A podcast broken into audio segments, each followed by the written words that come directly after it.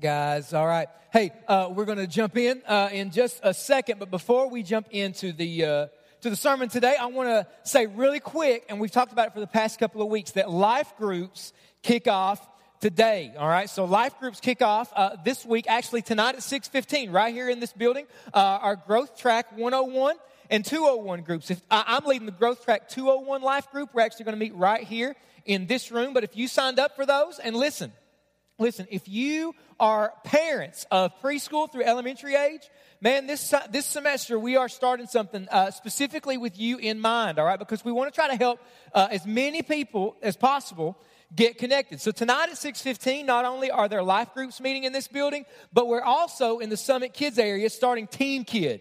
That will go on every single Sunday at 6:15 for preschool. That's preschool and kindergarten together in a group, and then first through fifth graders, elementary kids in a group right over there in the Summit Kids area. That's tonight at 6:15. All right. Now listen, if you haven't signed up for a group, uh, man, listen, guys, I'm telling you, you're not going to regret it if you do. You can sign up today after church at the welcome table, or open up the app. You can sign up right now for a life group this morning, guys. We're going to pray, and uh, we're going to ask God to do something really special right here in this room. All right. So, uh, so let's pray. Let's pray. Jesus, I believe that right now, I believe that you can do something over the next few minutes that'll leave us changed forever. And so, God, I pray that you would start something right here in this room today that will leave our church different. I pray, God, that, that you would change the way we think about our lives, change the way we think about what it means to be the church. God, do something that sticks today. We believe that you can do that. God, I pray, God, there are people here today and they do not have a relationship with you. Do whatever it takes to save them today, God. In Jesus' name, amen. Amen. Well, today we are wrapping up our series that we've been in for six weeks. We've been in a series for six weeks called The Code. And what we've done every week in this series, we've talked about uh, really our church's core values, what drives our church, what motivates our church. And in week one of this series, I said that one of my goals over the next six weeks is to help us to see that the church is not something separate from who we are, it is who we are. Okay? So the church is not something that you go to. If you're a Christian, you are the church. And so everything that we've talked about in this series, if it's if it matters to the church, it matters to us because we are the what? You tell me.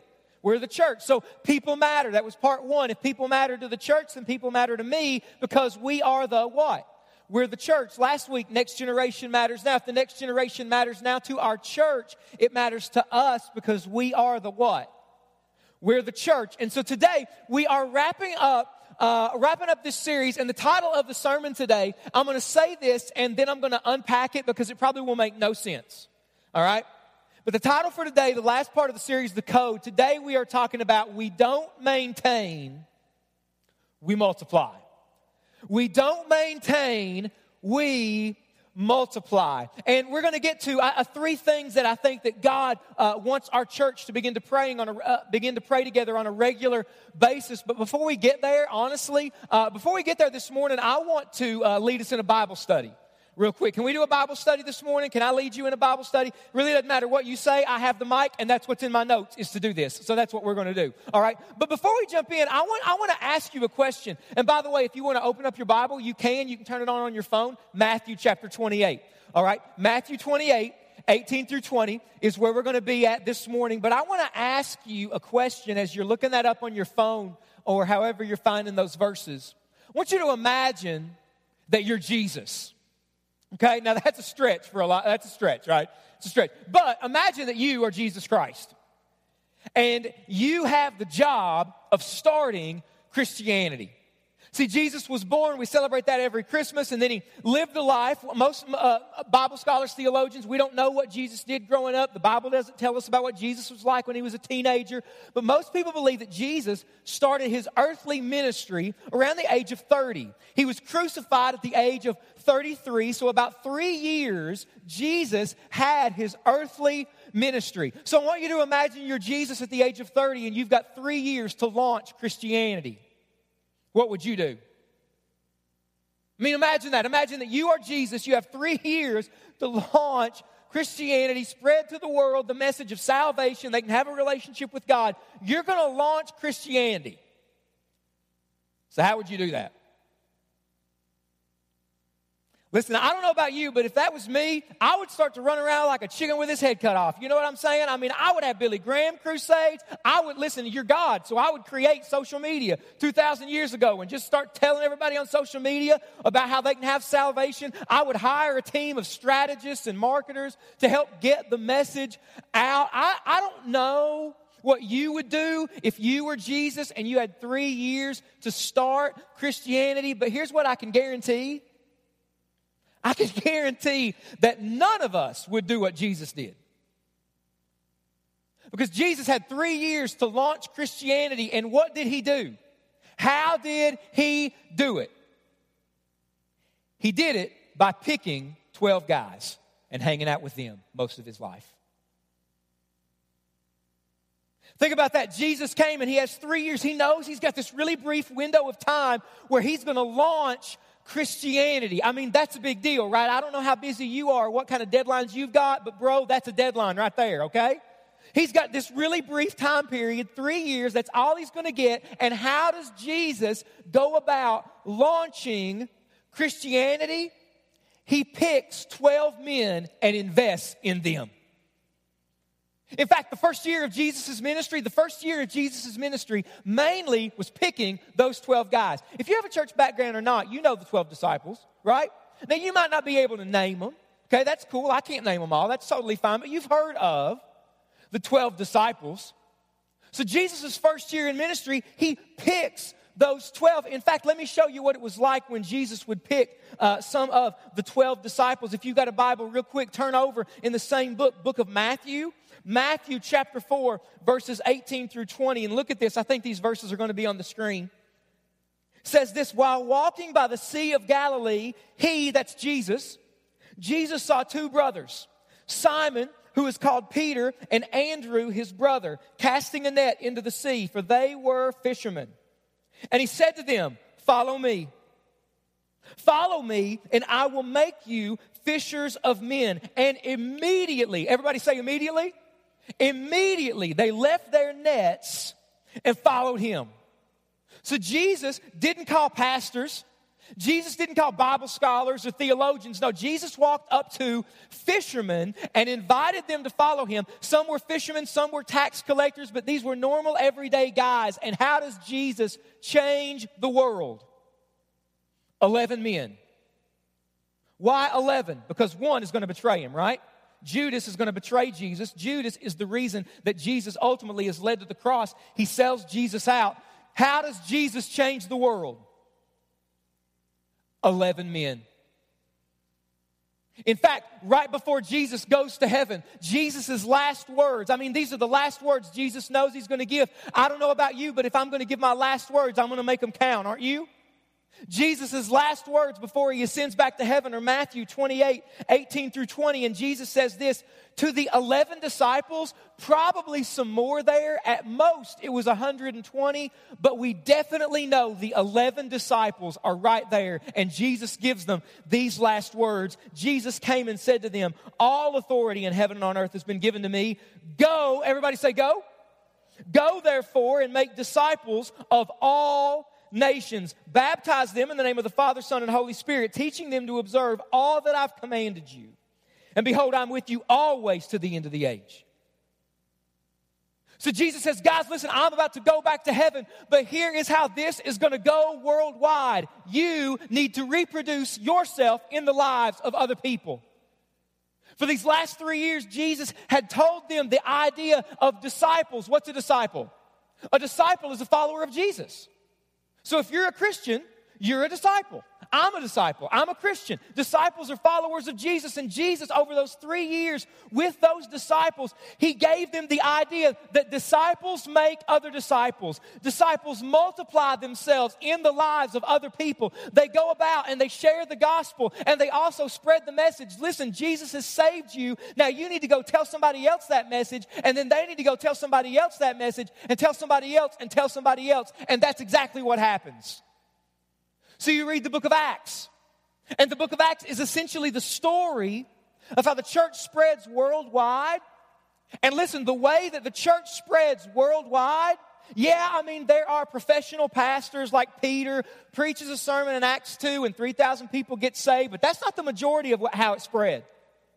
The main way the church spread in the book of Acts is normal everyday Christians like you and me they're just going to work, they're hanging out with their kids, they're living their life, and as they went, they told people about Jesus, and then those people got saved, and then other people told other people about Jesus, and the message spread. And so what happens is it's just this idea of disciples making other disciples.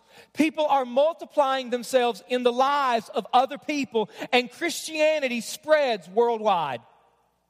I mean, the proof that this works is that 2,000 years later, here we are in Hazard, Kentucky, on the other side of the world. We are worshiping Jesus. We are praising Jesus. We can tell other people about Jesus. Why? Because 2,000 years before any of us were born, Jesus got 11 men and invested in them and told them, now you need to go tell other people who will tell other people who will tell other people, and we will change the world.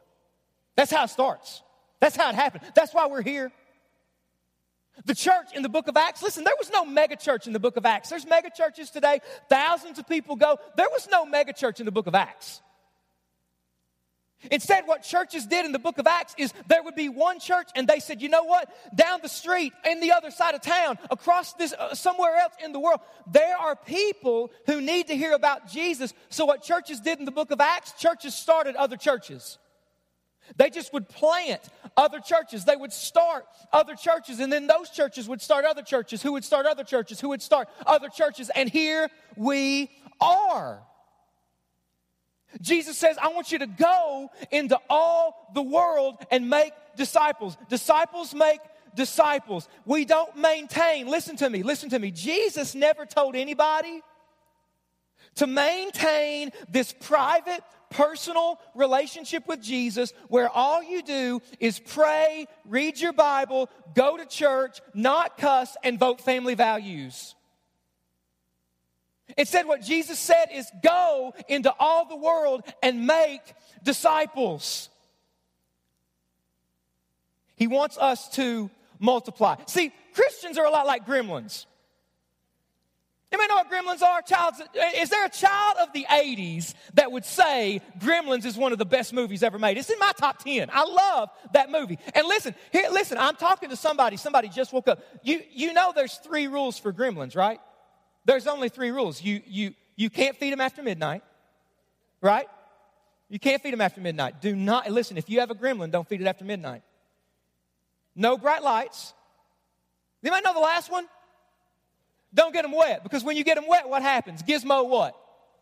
Multiplies, right? Right. See, some of y'all are way too holy for that. You're just watching Jesus movies and praying all the time. But that just that. But I'm telling you, there's some good stuff out there. All right. Jesus says, "Hey, listen, you're like gremlins. You get them wet and they multiply." Jesus wants us to multiply and take this worldwide. Maybe you're not catching on with me. Let's let's let's play this way. Let's play this the population of Perry County. All right, well, let me give you one more verse. Acts chapter 9, verse 31. I think it's going to be on here. Acts chapter 9, verse 31. I just love this if they can go back to it. It says this So the church throughout all Judea and Galilee and Samaria had peace and was being built up and walking in the fear of the Lord and in the comfort of the Holy Spirit. The church, what? What's that last word? The church multiplied. Let's break this down. Let's help us understand. Population of Perry County, according to the 2013 census, all right? According to the 2013 census, population of Perry County, 28,010 people. All right? 28,010 people. Now, a couple of years ago, the Kentucky Baptist Convention did a study of Perry County and all the surrounding counties. They discovered, based off of that study, that about 80% of Perry County and every surrounding county, 80% is not involved in a church at all. Okay? 80% of Perry County not involved in a church in any way, shape, or form. So take that, break it down to about 80%. Now, Let's say 80% of the 28,010 people, they're not involved in church. They don't have a relationship with Jesus. Now, every week here at Summit Community Church, we have between four to 500 people every single Sunday. That's awesome. We praise God for it, all right? Every week we have four to 500 people here every week. Literally, we do, all right? So, so let's just pretend this. Let's pretend, let's just meet in the middle. Let's say every Sunday there's 450 people here, all right? Let's say every Sunday there's 450 people that come to this church, and let's say that over the course of one year, okay? Over the course of one year. Let's say that by September the 13th, 2016, all 450 of us, by God's power working through our lives, let's make it a goal where every single person, all 450 of us, will lead one person to Jesus. Okay? So in a year, we multiply ourselves. We reproduce ourselves in the life of somebody else. Did you know that in one year, if we all did that, said, I'm just going to lead one person to Jesus and they're going to be here next year. What's that look to? What's that look like? There'd be 900 people here next year. And then let's say after that, all 900 of us had this idea hey, you know what? It's not about our own personal relationship with Jesus. Jesus wants us to multiply. So in a year, in another year, we multiplied ourselves. That means in two years, there'd be 1,800 people. If we kept doing that, three years, 3,600, four, in four years, 72. Uh, yeah, you can track that down. Look at the very last year there, five, year, year uh, five or six, 28,800 people. That is more than the population of Perry County. What's that mean? What that means is this if we take Jesus' idea seriously, seriously that it's not about my relationship with Jesus. I clock in, I clock out of church, and I go home. No, Jesus wants me to multiply. If I take that idea seriously, we could reach Perry County in five years. Think about that. In five years, we could reach this whole county. Next year, we're going to launch a campus of our church in Whitesburg. But imagine this imagine if, imagine if starting next year and every year after that, our church, we started a church somewhere in this region every year, starting next year with Summit Whitesburg, and every year we started a church somewhere in this region, and one of the core values of that church was that that church was also going to reproduce. So beginning next year, we started churches that started other churches that started other churches in 10 years. If we did that starting next year, in 10 years, there would be 1,023 brand new churches that are driven by the gospel, that are fueled by hope, that are giving life to this region. Imagine what Eastern Kentucky might look like if we did that. That fires me up. I don't know if that fires anybody else up, but the possibility of you and I making that much of a difference if we would say, you know what, God, this is not about me and my relationship with you, I'm going to multiply myself. I love there's a guy named David Platt. David Platt has this prayer. He says, Lord, let me make a difference for you that is utterly disproportionate to who I am.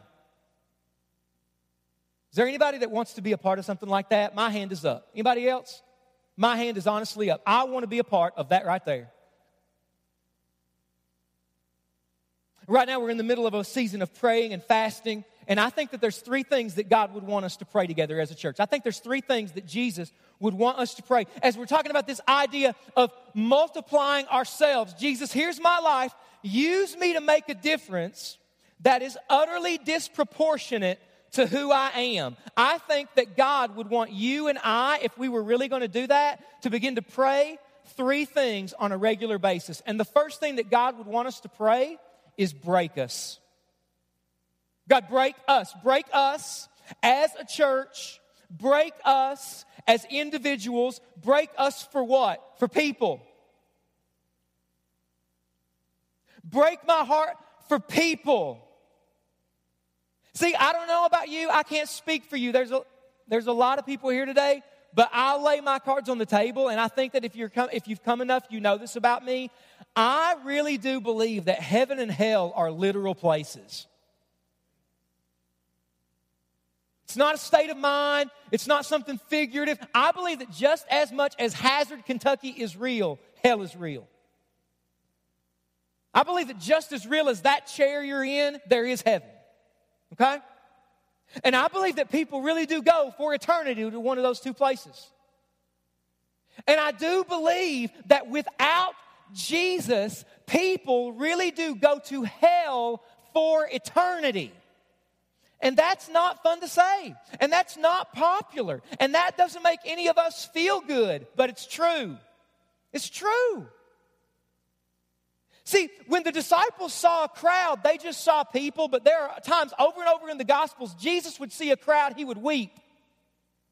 Let me ask you something. Does it do anything to you, the thought of people going to hell? Does it? Does it bother you? Well, Mark, no, it doesn't. Mark I, Mark, I believe that. I'm there, but Mark, it honestly doesn't. See, we need to pray, God, would you break us? Some of us, let's just be very honest this morning. Some of us, we need to go to God and we need to ask God to break us because we love safety more than Jesus.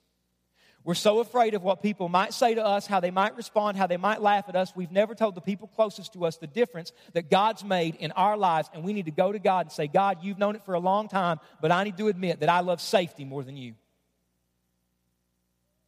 Some of us need to go to God right now. We need to say, God, would you break me because I love this world more than heaven? God, I'm so caught up in stuff and just having the latest and the greatest and the iPhone 6S Plus 27. I don't know. I lost count. And the iPad Pro that you can only take somewhere by strapping it on your roof of the car.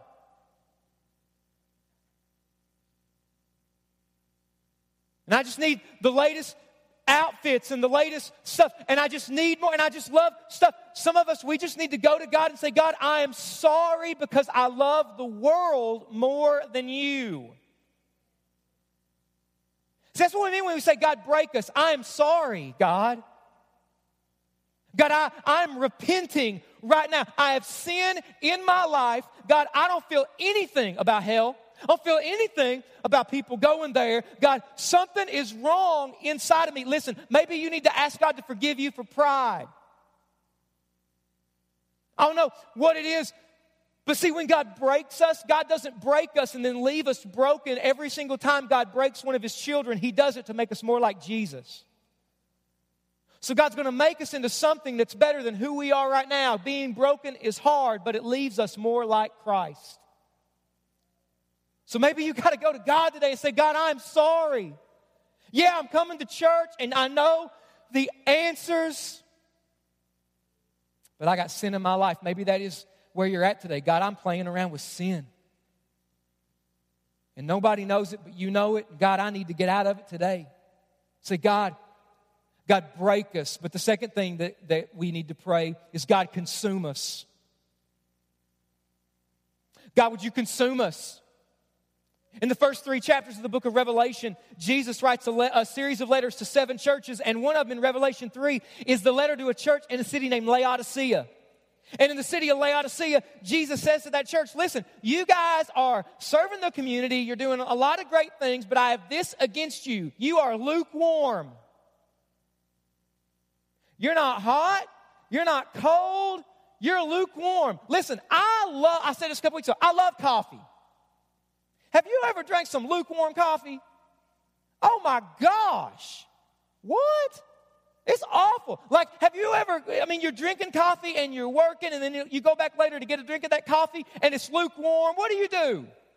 You spit it out of your mouth, right? And then blame the mess on the kids. At least that's what I do. Right?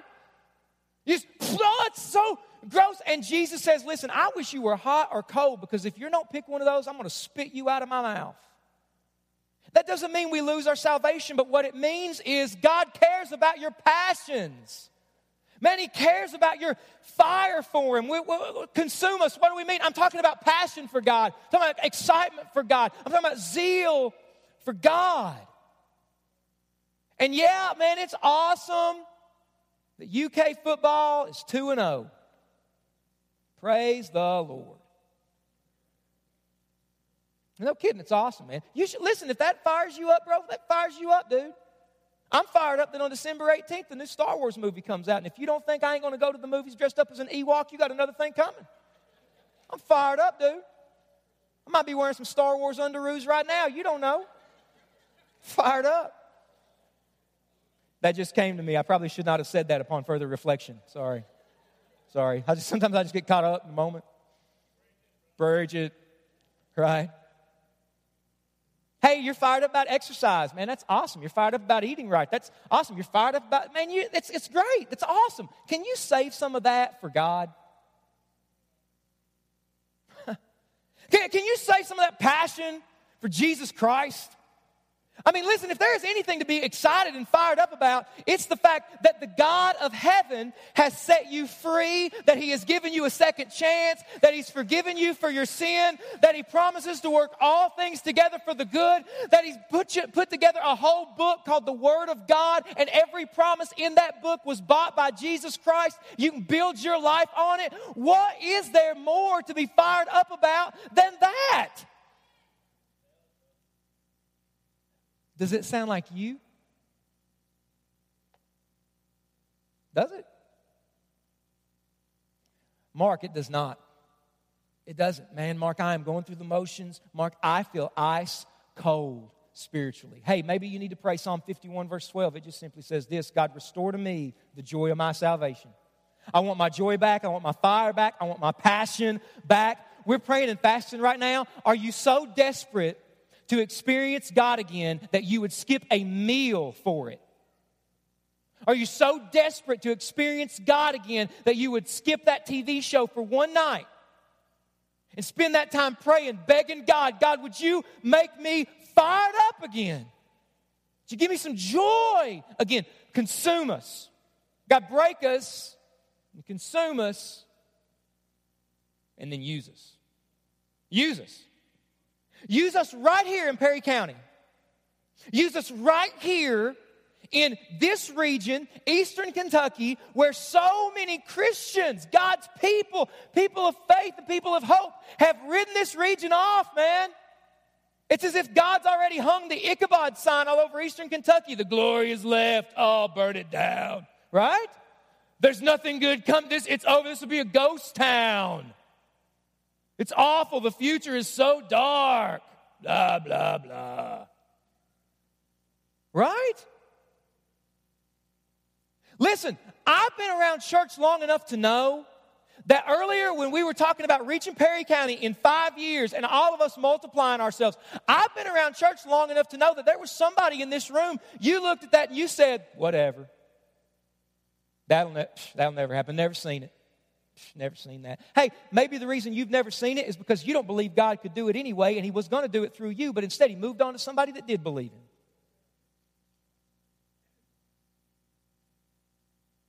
My Bible says nothing is impossible with God. Amen? Listen, the power of God underneath the hood, we could reach Perry County this week. God could send a revival this week that would break every addiction, every chain, and absolutely revolutionize this region for generations to come. He could do it this week. And isn't that what we're praying for? If it's, listen, listen, I shared this with my wife. I'll tell you what I'm fasting from cookies. Because I love, man, I'm like addicted to Oreos. If you could crush them and snort them, I'd probably do it. It's been a long time. It's been a long time, man. It has. I've talked to people, you're fasting from like, like, like days on end or TV, like you're fasting from significant things. Hey, listen, if you don't really believe God's going to do something anyway, let me know so that I can quit yelling like this. We can all go about our lives as anyway. But I believe that we've come together and we're praying and fasting for 40 days of what? Revival, change, that God would do something. Why can't God use us to reach this region? Why can't He? Why can't God use you to reach your school? Why can't God use you to reach where you work. Listen, I love this church, but some we are fooling ourselves if we think there is a version of Christianity where going is an option. It's not an option. It's not an option. It all comes down to you and I being available. Say, God, break me and consume me, and God, use me. Because we don't want to maintain this small relationship with God when Jesus is calling us to multiply and change the world. And see, you praying that God would use you. For some of you, this is the hardest time of your life. This is the darkest thing that you've ever, that your family has ever walked through. And for you to pray, God, use me, what that would look like, it might just look like you get you not walking away from God, and instead of your faith dying, it grows. And as the world watches, who knows what you're going through, they look at that and they say, Man, if God can do that in them, He can do that in me. If God can give them hope, if they won't quit, then what could happen in my life? So, God using you in the middle of your trial might just mean He gives you the strength to stand every day But we don't want to maintain this when God is calling us to multiply and change the world. Would you pray with me? Would you pray with me, dear Jesus? Right now,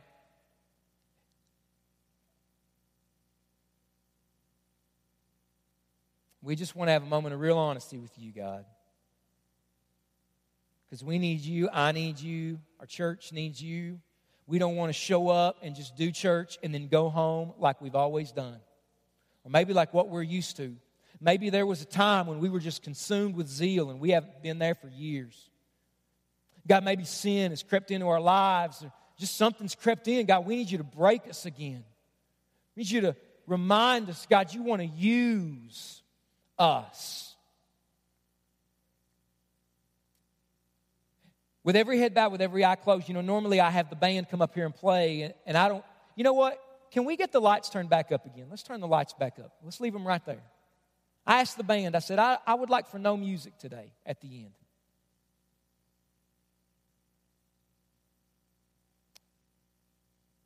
And what do you need to ask God to do in your life today? I'm not going to embarrass you. I just like to pray for you. If you're here and you say, I need, to, I, I, need to ask God to break me today, would you raise your hand? I need to ask God to break me for some things. Raise your hand up right now. There's hands. There's some more hands. There's hands right there, all up in the middle, right here on the side, right here. To my, to my right are hands. Just raise your hand. Just raise it there, hold it there so I can pray for you. That's all. I need God to break me from, and God knows, hands are going up, families' hands are going up together. Praise God. Put those hands down. How many of you would say, I need God to consume me? I'll be honest, I'm ice cold, I'm going through the motions, and I want fire back for God. Raise your hand up right now. Just raise your hand. I want that passion back. I want that zeal back. Raise your hand up right now. Just raise it up. Praise God. Hands are going up all over this room. Just go ahead and put your hands down. You would say, I want God to use my life. Raise, raise your hand right now. I want God to use my life. Jesus, here am I. I want you to use me. Just raise your hand. Praise God. Go ahead and put your hands down. Jesus has seen every hand. Jesus, thank you that you see every hand. You know every life. You know how you're at work here today. I pray that you would break us. Forgive us for sin. Forgive us for going through the motions. And use us. Consume us again, God. I want to ask you very quickly before we do something. See, before God can use you, before God can consume you, He needs to break you your, from your sin for the very first time. And for the very first time, you need to surrender your life to Jesus Christ, make Him your Lord, and say, Jesus, I want to have a relationship with you. Let me ask you a question Are you today a follower of Jesus? Are you a disciple? Do you have a relationship with Him? I'm not asking you if you believe that He's real or if you come to church. I'm asking you, have you went to God and said, God, I'm a sinner and I need to be saved? And Jesus, I'm done living for me. I want to live for you. Have you done that? If you've never done that, if you've never done that, then today God brought you here so that you can give your life to Him. If you are here today and you are not a Christian, all you need to do is to pray and ask Jesus Christ to save you, to change you forever, and He will. In fact, if you are here today and you've never given your life to Jesus, and today's the day you want to be saved, you want to have the assurance that when you die, you'll go to heaven, and you want Him to change your life starting here, right now, and forever. I'm going to count to three, and as soon as I say three, would you just raise your hand right now to simply say, Today I want to be saved? One, two, three. Raise your hand right now. Today you want to be saved. There's a hand right there. Anyone else? Raise your hand. Anyone else? God bless you for that hand. Anyone else? Put your hand up high in the air. God bless you. And listen, before you leave today, go ahead and put your hands down. Before you leave today, I want you to let somebody know about what God has done in your life. Let somebody know. You can check that box on the back of your connection card that says that I gave my life to Christ. But here's what I want to do. And here's how we're going to close today, and we're, and we're done. I want us all collectively as a church to pray that God would break us and consume us and use us. And so, right now, uh, we've only done this two times, I think, but I want to do this. It's messy, uh, but it's worth it. And so I want us all to stand and we're going to get together in a circle right around this auditorium. We're going to join hands. And we're going to pray that God would break us and consume us and use us. And then we're going to leave. All right? Then we're dismissed. So let's just wrap all the way around. Some of us, you're going to have to move and you're going to have to get real creative. I would say make a circle, but that's absolutely impossible. So make something where we're all connected. All right? So go ahead and grab some hands here.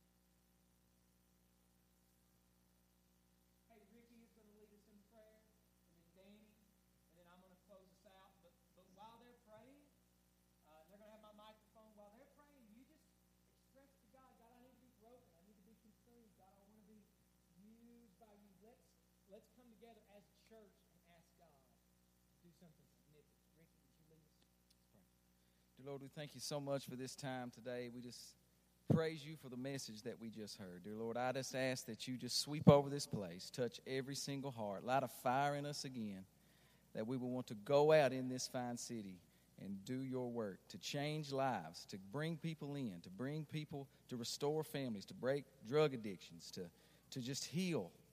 Heal this, this city and this region and this county, dear Lord. Set a fire in us anew. Let us have that passion once again and bring back the joy, dear Lord. Just fill our hearts with your presence. It's in Jesus' name I pray. Heavenly Father, we just thank you for the wonderful message that we've heard here today. And the thing that we need, God, most of all, is that you would forgive us of the sins that are in our lives. And that we would quit thinking more of the worldly stuff and more of the heavenly stuff as the disciples did that we would be impactful in this community and in this region. God, today, consume us, break us, fill us with your spirit, and that we're focused on what your will is and not ours. And God, that you would fill our hearts up, that we would be willing to serve like we've never served before, that you would unite this church, and that you would make it stronger than it ever has been. Lord, that we can multiply, and that we can just go from not only in Hazard, but throughout the whole county, and that we can reach the 28,000, Lord, and beyond that. Bless the campus today that we'll start in Whitesburg. But right now, we seek your spirit. Lord, those that need to be prayed for today, Psalms 51, create in us a clean heart and renew our spirit today. Lord, breathe life into the dry bones. Bring us to life so that we may serve you and that we may realize today that we're more than conquerors because of Jesus Christ. That there's an empty tomb today and that we can celebrate that. And God, that we can live for you and we can go and we can do things that some people think is impossible because we know that you are a God that can do possible things. And God, we just lay our troubles at your feet today. We lay our struggles at your feet today. And we say, God, break us. God, consume us. And God, use us. And we pray this in Jesus' mighty name. Amen. Dear Jesus, right now, just as we are about to depart, God, I pray that, that this sticks with us. I pray that this would not depart from us. God, all this week and months and years, God, would you break us? God, would you show us this afternoon and this week, Jesus, areas we've got to work on, we've got to confess. We need your spirit to invade and set us free. God, would you consume us with passion for you again, fire and excitement zeal for you. God, a zeal to reach people, a passion to reach people for Christ. And God, use us. Use us in this region. Use us in every neighborhood, in every school, in every place of business. God, wherever there's a need, God, let the light of, the, of Christ shine through our lives. Father, we love you. Thank you for this time. In Jesus' name, amen. Amen. Hey, guys, listen. God bless you so much for being here today. Some of you made a decision for Christ today and gave him your life, hey, would you check that box on the back of the card? Man, give that to one of our volunteers on your way out. Take it to the welcome table. Just don't leave until you tell somebody what you did. Love for you to come back tonight at 6:15 for life groups. Guys, you're dismissed. See you guys. Love you.